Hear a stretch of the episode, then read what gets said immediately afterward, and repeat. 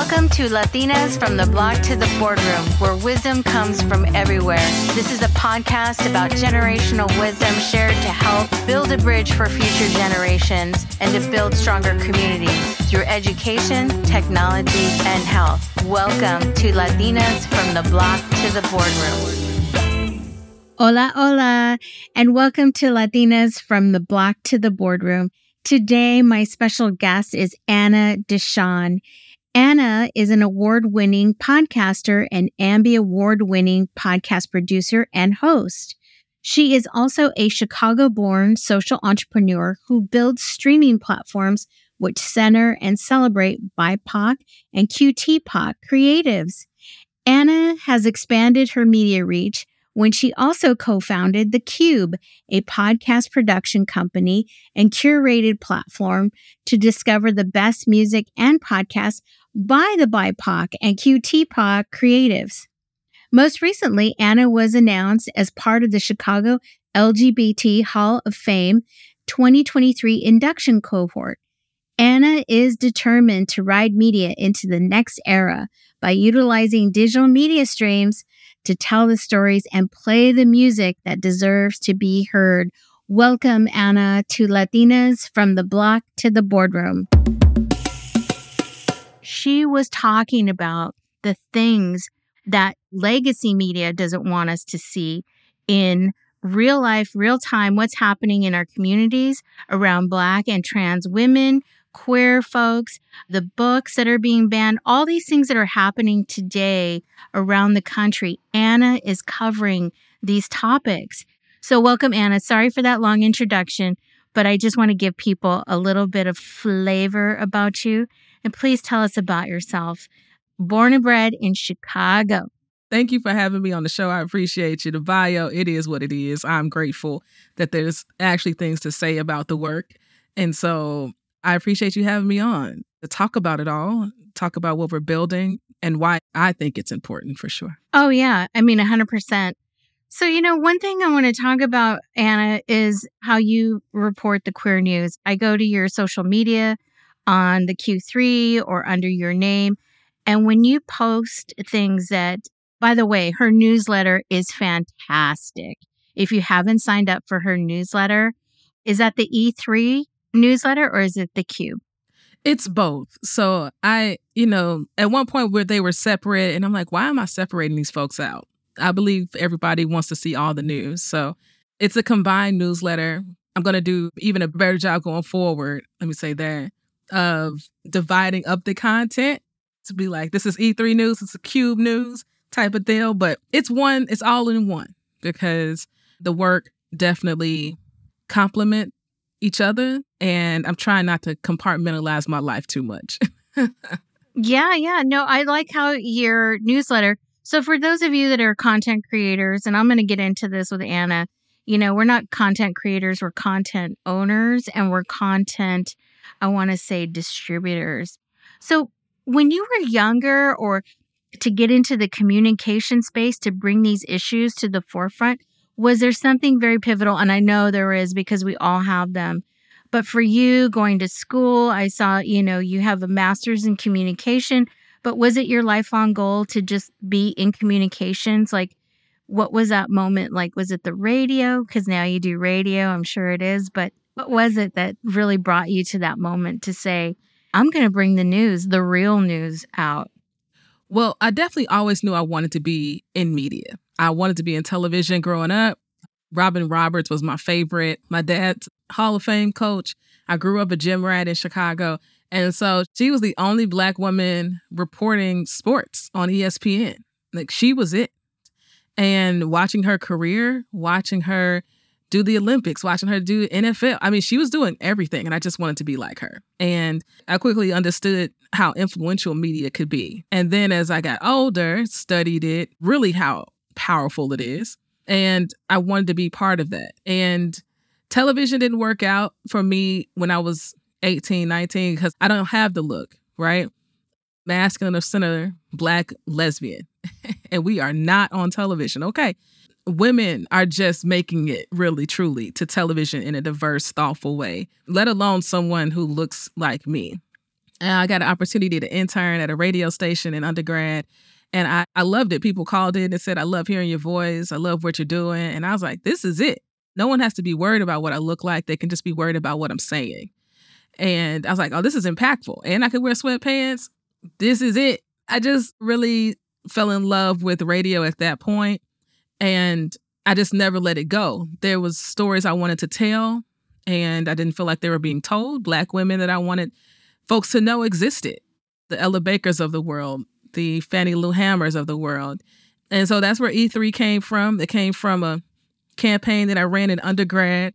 The E's have changed. The E's today stand for educate, enlighten, and entertain. And at the heart, that's at the heart of the content we create for the radio station and the music that we play. Play queer music all day long, and we report on the queer news. And that's where the Queer News podcast lives and started. And it brings me a lot of joy to share the news every day. I started the Queer News podcast out of a pivot from a radio show that I started on the station. It was called Wake Up with Anna and Friends. So I, I know a lot of people doing a powerful work in Chicago. I was like, oh, it'd be great to have a show around this, do interviews, da da da. It was wonderful, but then it stopped bringing me joy. It felt like a labor versus something I enjoyed waking up doing every day. Went to a couple of podcasting conferences, and I was like, you know what?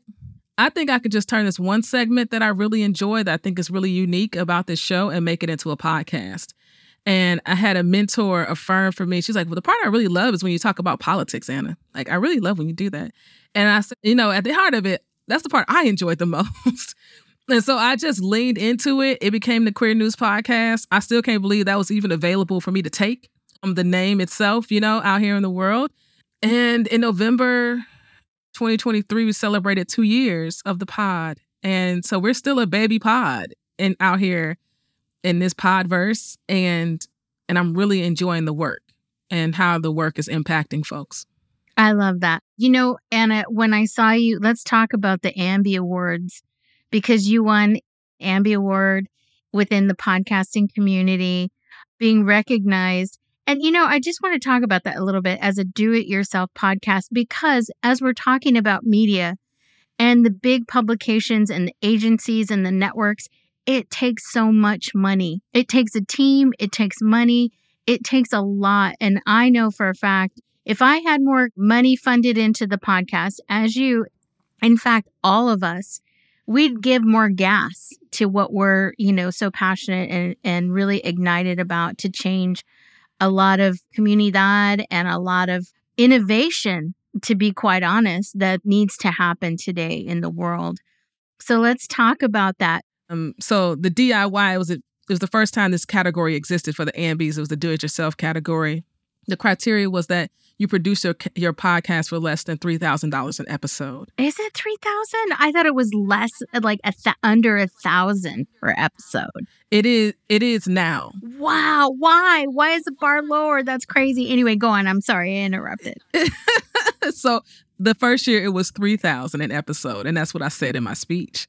I was like, the bar is three thousand. Okay, and really called that to account because think my first year, at some point, at one point, I stopped doing it every day. I started it every day and then I switched to weekly. So that first year, I think I did like 150 episodes that year. So if if I did that for three thousand dollars an episode, it was coming up to 150k. Who is who got that type of money? That's an independent creator.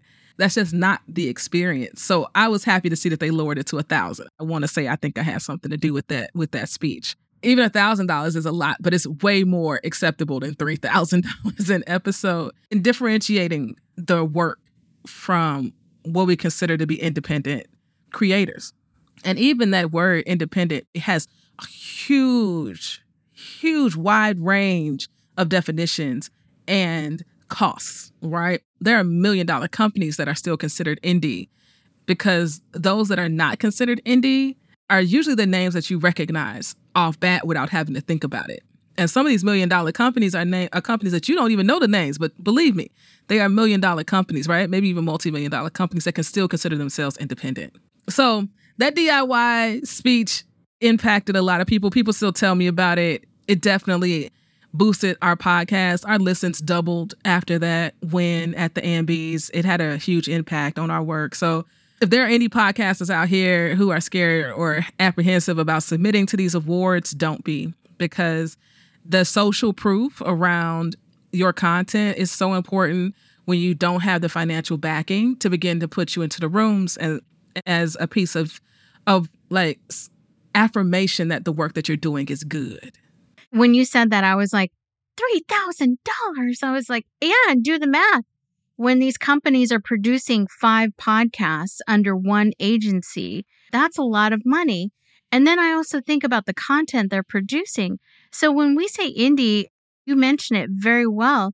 It's like it has to not just be a passion, it has to be like there is a long game in this content podverse. I want to say reality.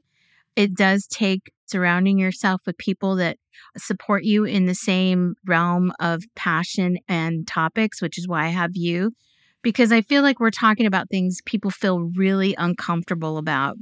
They don't want to talk about it. And I feel like that's because of our communities have been shamed for so long around certain things that if we bring it up, we're shamed and judged.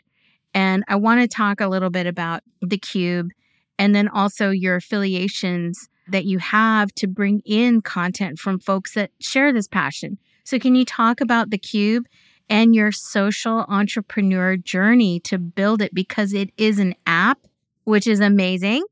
And it's giving a platform to folks that can feel safe to share their content. Yes, I consider myself a social entrepreneur because anything that I do, I want to be also doing some good. So it is important to make money. It is important for, for in my world, it's important for that money to also do some good in the world and not just collect it for myself and for my family, right? And that's how I look at all my ventures that I undertake. And that's why the risks are worth it for me because there are such huge risks that come with stepping out on faith and doing your business full time. And the Qube was really born out of the radio station, out of E3 radio, in that radio changed. Radio continues to change, radio continues to evolve. I never think it's going anywhere, ever. I think it continues to manifest itself because audio is just that. And people were changing how they were listening. And they weren't tuning in live, they were listening on demand. And I started the radio station in 09. So by the time we started thinking about this in 2020, so much had changed over those 11 years. And we just knew we had to get into the podcasting space. I also knew we needed to create an app to make it easier for people to listen on the go. I knew we needed to change in order to remain relevant. And the more we started digging into the podcasting space, the more we realized there wasn't a good way to find Black podcasts there wasn't a good way to find podcasts by queer folks of color. Like, where are the brown podcasts? Where are they? What is happening here? And we just, through my research and lived experience, I just realized that podcast discoverability just really sucks. That these apps that are out here weren't built for that. They are built to house it. They weren't built to help you find the next one that you want to listen to, right? And I believe they're trying, right? All of them have their own editorial teams that manage those home pages that you see and those lists that you see, right? It's like old school journalism rooms when it comes to these editors, you know, showing what editing what comes up on your homepage of your app. At the same time, there's still so much that gets missed. And there was nobody, and there still is nobody centering the experiences of people of color and what people of color want to dig into. And I tell people all the time podcasting to me is what television was before BET. It was a white man's world. And it wasn't until somebody said, there is an audience here that deserves to be catered to. And I know advertisers want to reach them too. And we're going to build something that absolutely changed the landscape of what television could look like for folks of color, right? I feel like we're in that space with podcasting. And the Qube is here to fill that need as a space where you can discover the best black and brown pods in one spot. It's also a place that we're curating. So I can say it's going to be the best podcast you're going to be able to find inside the Qube. And we're also creating our own content. And because of the intersections in which I live, those are the originals that I want to create and cultivate out here in the world at the intersections of race and sexuality. And I'm excited about the possibilities of the thing. And quite literally, it was born out of the radio station. So E3 mathematically is to cube something. E to the power of three is to cube something. Then it hit me in the shower, and I was like, oh, snaps. We can just change that C to a Q and make it queer. And now we have the Qube. So the Qube doesn't exist without the radio station. And now the Qube is its own beautiful thing that can't even imagine where it's going to go next. I'm just excited about the possibilities of the thing. Oh my God, that's fantastic. I it, that is amazing how these ideas will come to you almost in the quietest and like your most relaxed state and boom that's when they just pop in there i get them in the middle of the night sometimes and I, I don't know if any of you have that experience where in the middle of the night you're like oh my god i have this fantastic idea or when you're really quiet your mind is settled and it just kind of boom it just like enters you right because you're open to those ideas. So you bring up a very interesting topic that i'm very passionate about and that i do talk about all the time about latinas from the block to the boardroom and you mentioned the search criteria to find black podcasts. Well this is not a new thing.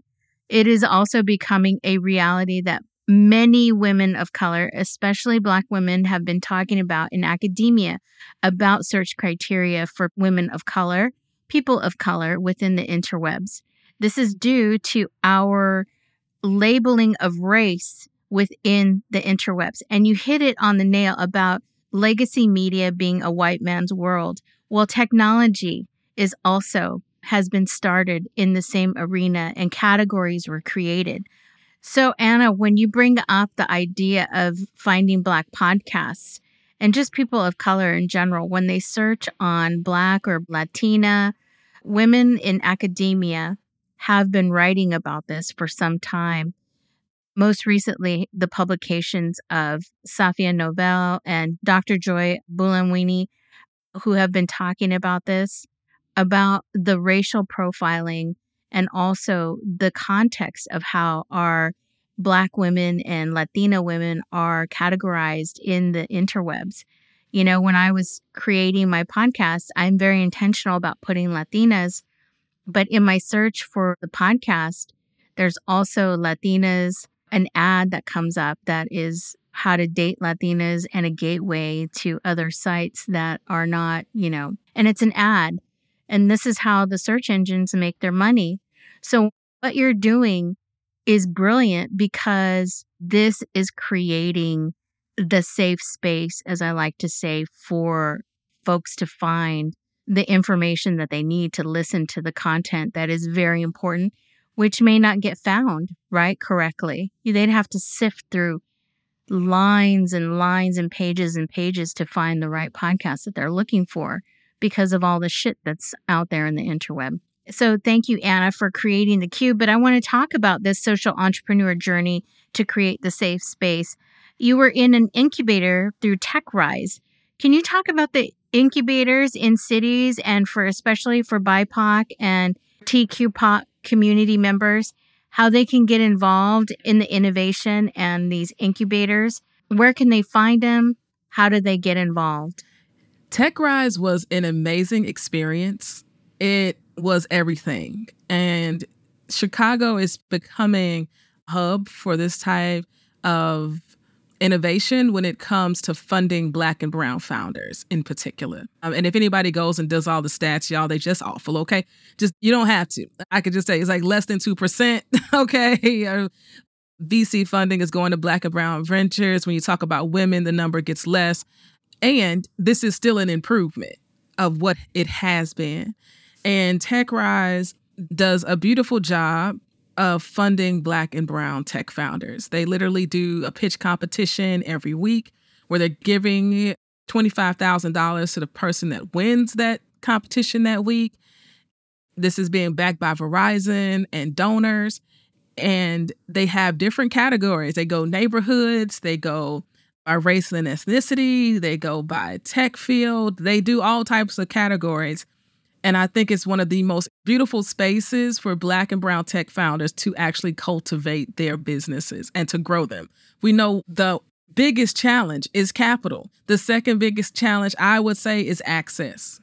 Because if you got the money and you're still not in the rooms, where the decisions are being made. It's like Hamilton, okay? I'm a Hamilton fan. You got to be in the room where it happens, the room where it happens. And so if we're not in the rooms or people are not speaking our names in these rooms, then we don't get the contracts and we don't get the opportunities. Because by the time the world hears about it, it's too late, right? And so Tech Rise was that. You get a chance to pitch. I pitched and I lost the first time I pitched. What was beautiful was that they can invite you back and so they did. They invited me back. And then I won the second time. And then that win led me to be a finalist, to be considered to be a finalist for the big stage where they give $100,000 to the person that wins.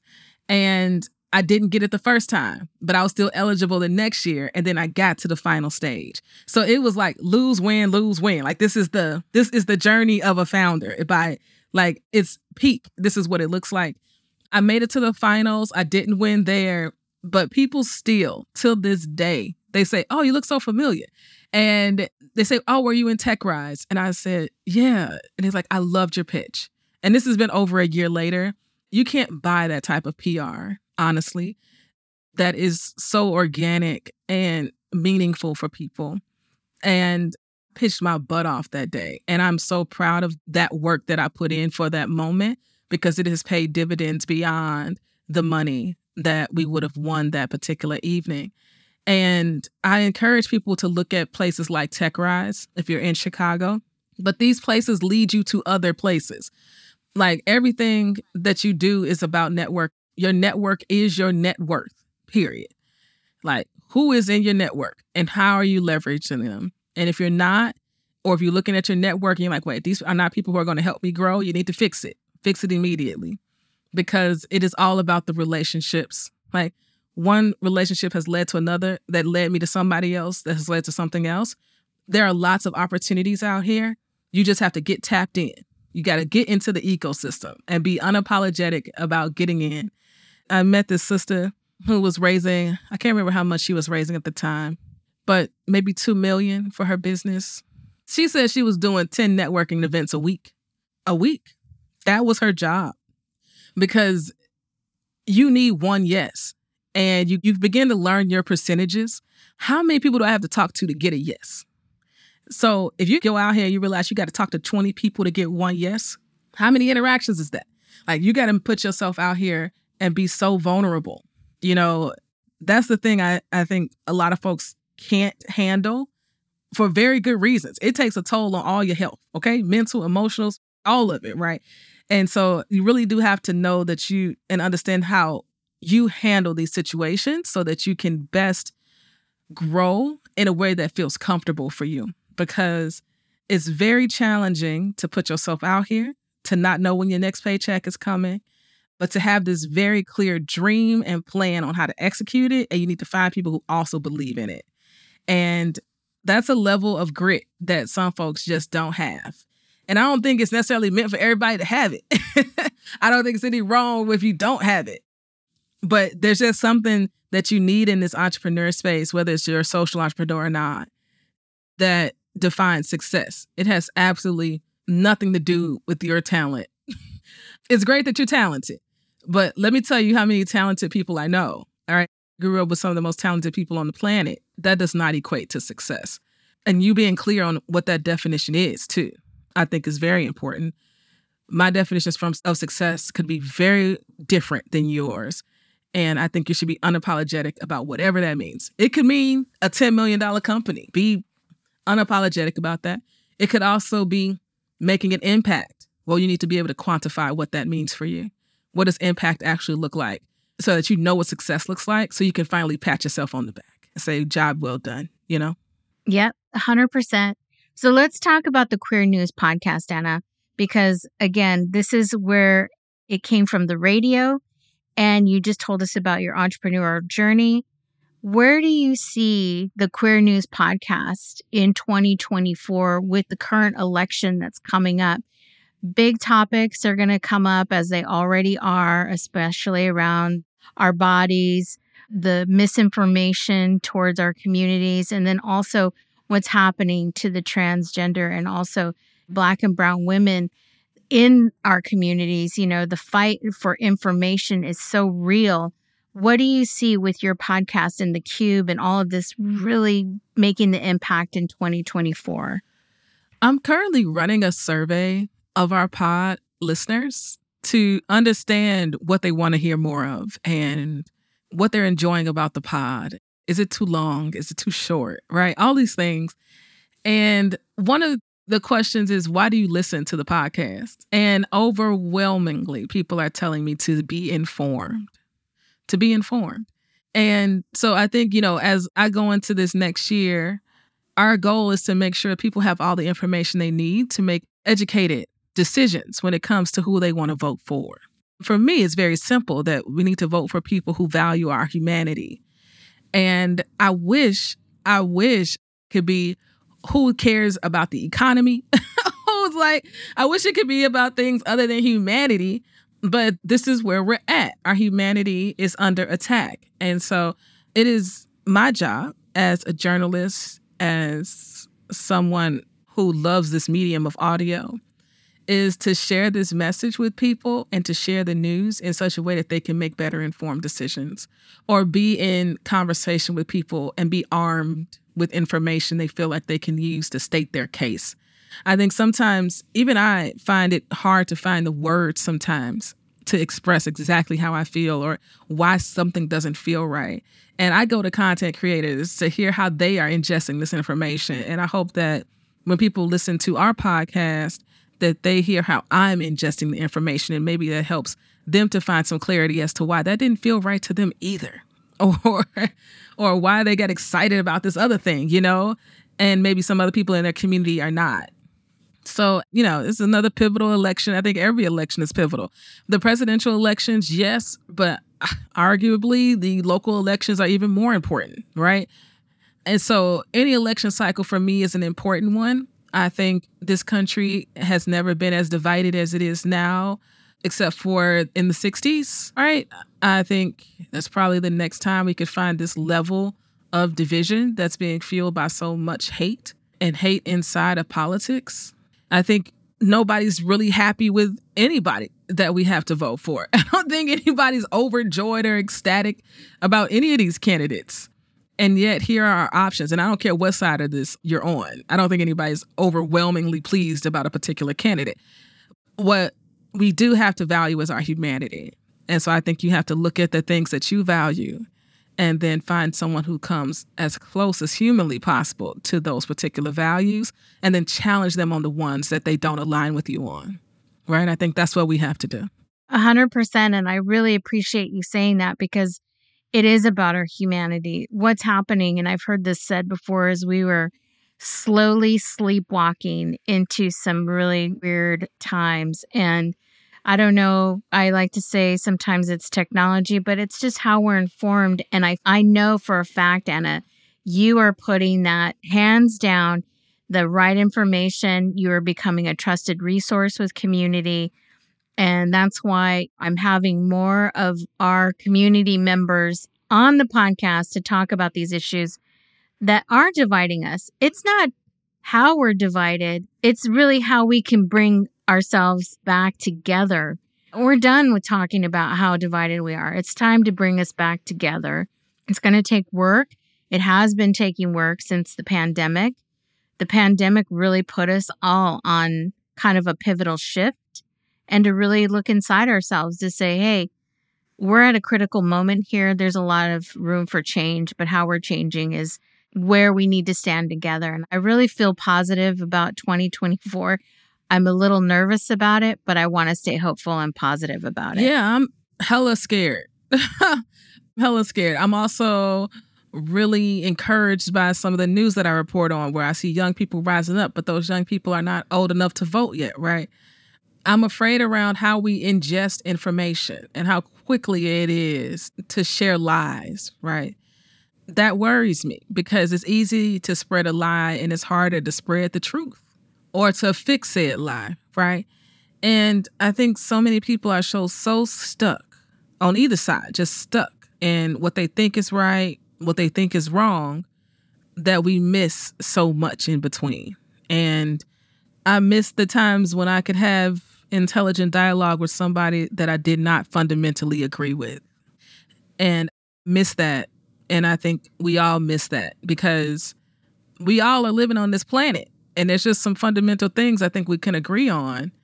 And there's ways that we can make improvements for everybody's lives. But if we can't hear each other because of these divisive tactics, the country won't move forward. That was perfectly said, Anna. And I think that women, I just want to specifically say women and women of color, we are beginning to move a lot of dialogue together. I see a lot of us coming together. It was proof when I went to DC in September through the Women's Funding Network how a lot of women around the globe are really coming together to talk about these issues. And I want to see more of it. And I love how you're bringing your voice to this platform, Anna, and sharing all of your knowledge of where you've come from in Chicago, your journey in communications to leading you to build an app that creates a safe space for all of our voices to be heard and to share content that will hopefully give us a lot of education, enlightenment, and entertainment. Three E's.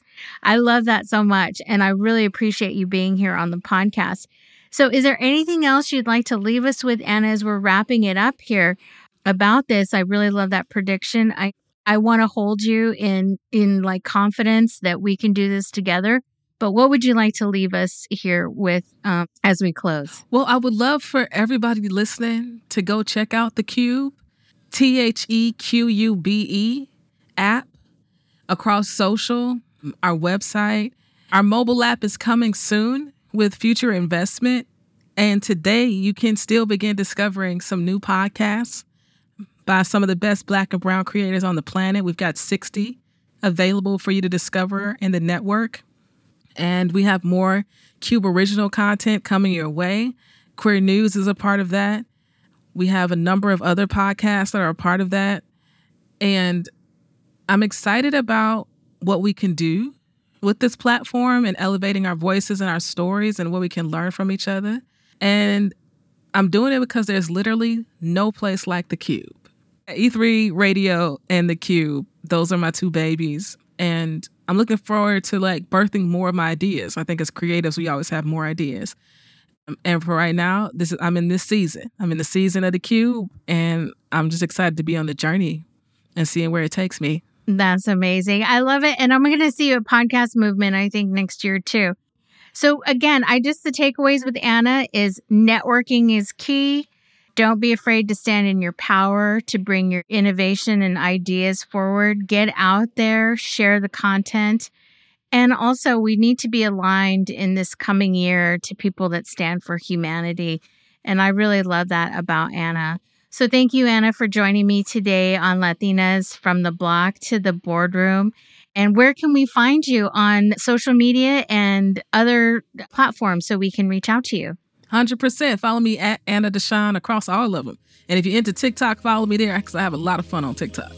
Thank you, Anna, for joining me today on Latinas from the block to the boardroom. If you'd like to learn more about Anna, you can find her at annadeshawn.com or, like she said, you can find her on TikTok at Anna, that's A N N A, DeShawn. And if you'd like to find out more about E3 Radio, you can go to e3radio.fm and the Qube at theqube.app as an app. Thank you, Anna. We really appreciated having you today on Latinas from the Block to the Boardroom. If you'd like to learn more about Latinas from the Block to the Boardroom, please reach out to us at info at latinasb2b.com and sign up for our newsletter where you'll find out more about events, workshops, and webinars that we'll be hosting throughout the year with our podcast guests and allies that wish to share their information and platforms that they are building today or policies that they are creating to help transform the nation for a better democracy. If you'd like to learn more about how you can work with Latinas from the block to the boardroom in a sponsorship opportunity or networking event, please reach out to us at info at latinasb2b.com. Gracias.